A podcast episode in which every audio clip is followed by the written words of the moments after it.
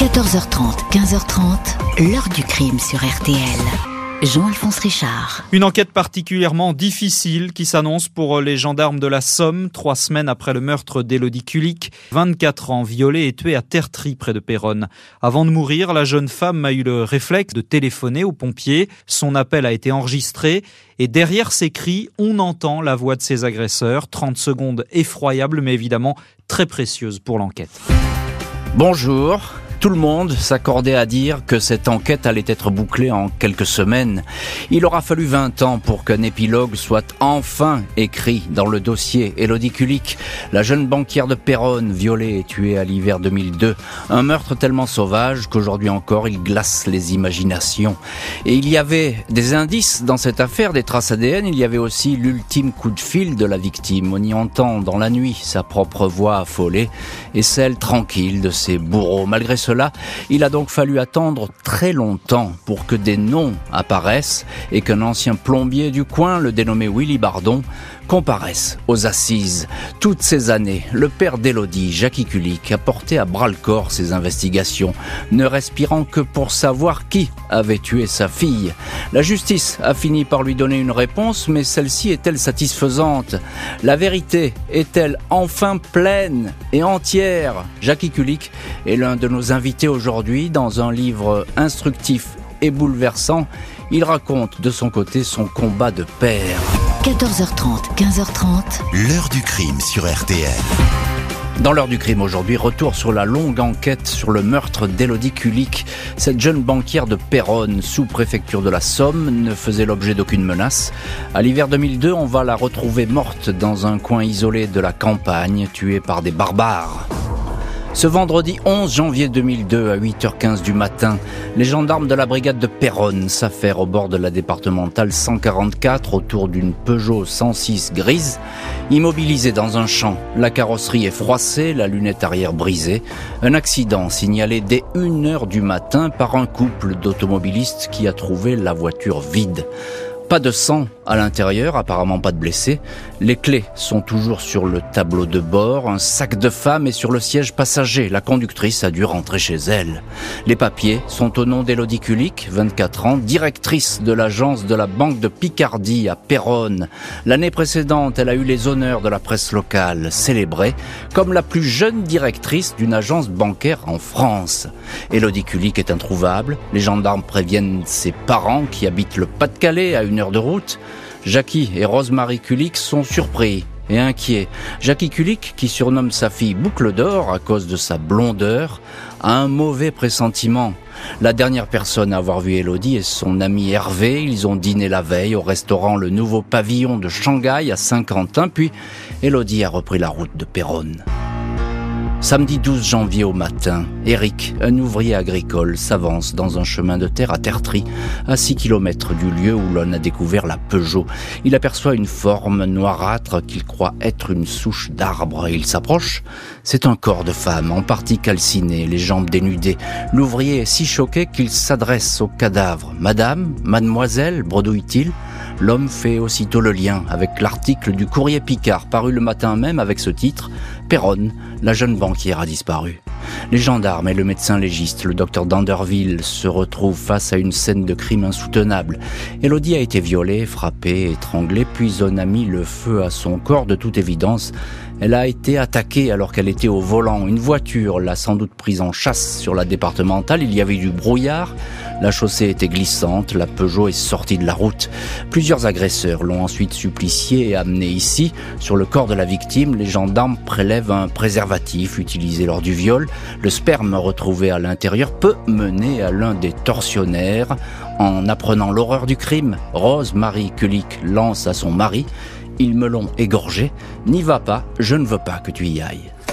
Lundi 14 janvier, les gendarmes d'Amiens et de Péronne sont sur le pied de guerre. Une cellule d'enquête baptisée Elodie est mise en place, la téléphonie est vérifiée. Il apparaît que juste avant sa mort, la jeune banquière a réussi à appeler le 18, à minuit 21 précisément. L'enregistrement est saisi par les enquêteurs. Le capitaine Thierry Fouache, qui dirige la brigade de Péronne, est l'un des premiers à entendre cet appel qui dure 26 secondes. On y entend Elodie appeler au secours. Elle est épouvantée. Elle semble prononcer les mots « il m'assassine ». Derrière cette voix en pleine détresse, au moins deux autres, celle d'homme calme qui s'exprime avec un accent picard. Un troisième homme semble être placé plus loin, près d'une voiture. Ces secondes de terreur sont l'ultime signe de vie d'Elodie Kulik. Le capitaine Fouache dira « 26 secondes, ça vous prend aux tripes, on entend la mort ». Malgré les efforts des gendarmes, l'enquête s'enlise. Il va falloir attendre dix ans pour un premier et spectaculaire rebondissement. Les années passent, les gendarmes ratissent la Picardie à la recherche d'indices, de témoignages pouvant conduire aux violeurs et meurtriers d'Élodie Kulik. Pas moins de 620 pistes explorées, 14 000 numéros de téléphone contrôlés, les empreintes génétiques de 5500 hommes de la région analysées. Aucune d'entre elles ne match avec le préservatif recueilli sur la scène de crime. Malgré les efforts déployés, les bourreaux de la jeune banquière restent dans la nature. En 2007, la cellule Elodie se réduit comme peau de chagrin. Le nouveau trio qui pilote les investigations, le juge Duquesne, l'adjudant-chef de bar et le capitaine Femme Oai, n'en restent pas moins déterminés. Aiguillonné et encouragé par Jackie Kulik en personne, un père qui proclame Tant que j'aurai un souffle de vie, je ne lâcherai pas. Si ça n'avance pas, ça remontera. À qui de droit? Puisqu'une correspondance à 100% de l'ADN ne fonctionne pas, pourquoi pas en rechercher une à 50% s'interroge le capitaine Emmanuel Famouai, spécialiste de génétique. Il va tenter d'identifier une personne qui serait le père ou la mère du suspect. Une recherche dite de parentèle. C'est une première en France. Et cette fois, l'ADN match. Avec un individu inscrit au FNAEG, le fichier judiciaire des empreintes génétiques, apparaît un certain Patrick Viard, condamné pour agression sauf qu'il n'est pas l'un des meurtriers d'Elodie. Il a un alibi. La nuit du crime, il était en prison. Les gendarmes s'intéressent au fils de Patrick Viard, Grégory Viard, 24 ans au moment des faits, réputation de fêtard, de gros buveur, sujet à des accès de violence. En 2002, année de la mort d'Elodie, sa compagne Cathy s'était présentée à la gendarmerie pour euh, déclarer que Grégory l'avait menacée, de la violer, la tuer et la brûler comme les autres femmes. Ces propos auraient dû faire tilt mais le rapprochement n'a pas été fait avec le crime de la banquière. Et désormais, il est trop tard. Ce passionné de 4x4 qui sillonnait avec ses amis tous les chemins de terre de la région est mort, écrasé contre un camion un an après le meurtre d'Élodie. Janvier 2012, le corps de Grégory Viard est exhumé. Des prélèvements effectués sur le fémur gauche confirment que Viard fait partie des personnes qui ont attaqué, violé et tué Élodie Kulik. C'est une certitude scientifique, affirment les experts. Les enquêteurs répertorient tous les hommes qui gravitaient autour de Grégory Viard, copain de beuveries et de sorties nocturnes dans les bars et les boîtes de la région. Un nom revient en boucle dans les témoignages, celui de Willy Bardon, ancien plombier, ancien patron de bar, il vit désormais de petits boulots près de Saint-Quentin.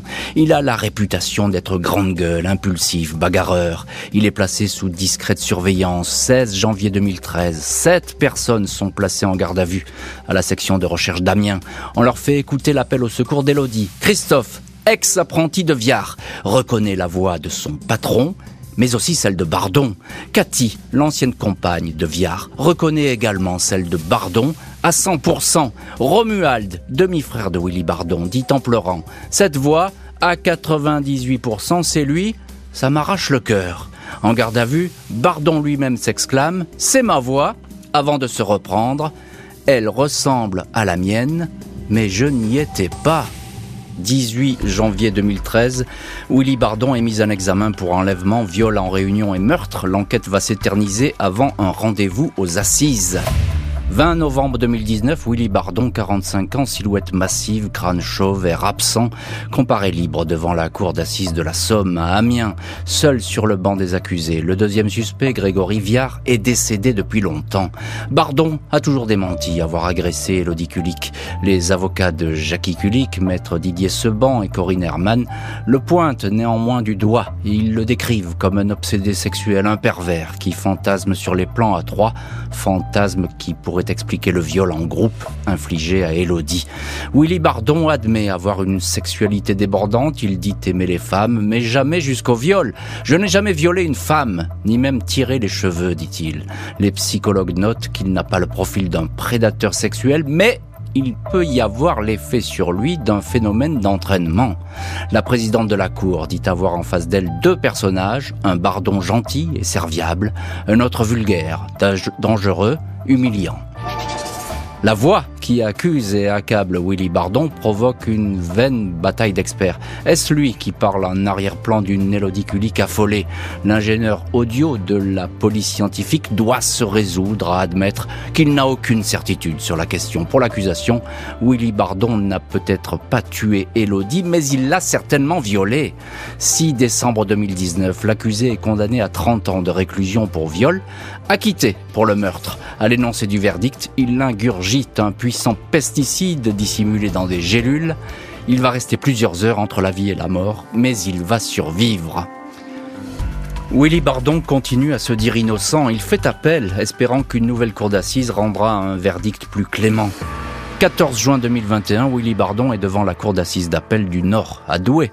Ses avocats, maître Marc Bailly, Gabriel Duménil, brandissent le spectre de l'erreur judiciaire. C'est un dossier dans lequel la soif de justice a conduit à une injustice, disent-ils. On a tellement voulu trouver un coupable qu'on en a fabriqué un. Le procès n'a pas du tout le même rythme que le premier. Les voix masculines enregistrées sur l'appel au secours d'Élodie, élément controversé, ne sont plus mises en avant. Les photos de la scène de crime sont réservées au seul juré. Willy Bardon apparaît confiant quand les avocats de Jackie Kulik l'interrogent sur ses relations avec les femmes. Il admet qu'entre copains, on disait l'essayer, c'est l'adopter comme pour une moto ou une voiture, quoi. Bardon répète qu'il est innocent, promet même d'aider le père d'Elodie à trouver les coupables s'il est acquitté. 1er juillet 2021, le verdict tombe à l'issue de 4 heures de délibéré. Willy Bardon est à nouveau condamné à 30 ans de prison. Verdict plus sévère puisque cette fois, c'est pour viol et pour meurtre que l'homme vient d'être condamné. Contre lui, la Cour a retenu ses liens étroits avec Grégory Viard, considéré comme l'un des violeurs, mais aussi sans doute la façon dont il a toujours considéré les femmes. Un témoin l'a un jour entendu dire en parlant d'une jeune femme du coin, on la viole? Et puis on la fout sur un tas de fumier.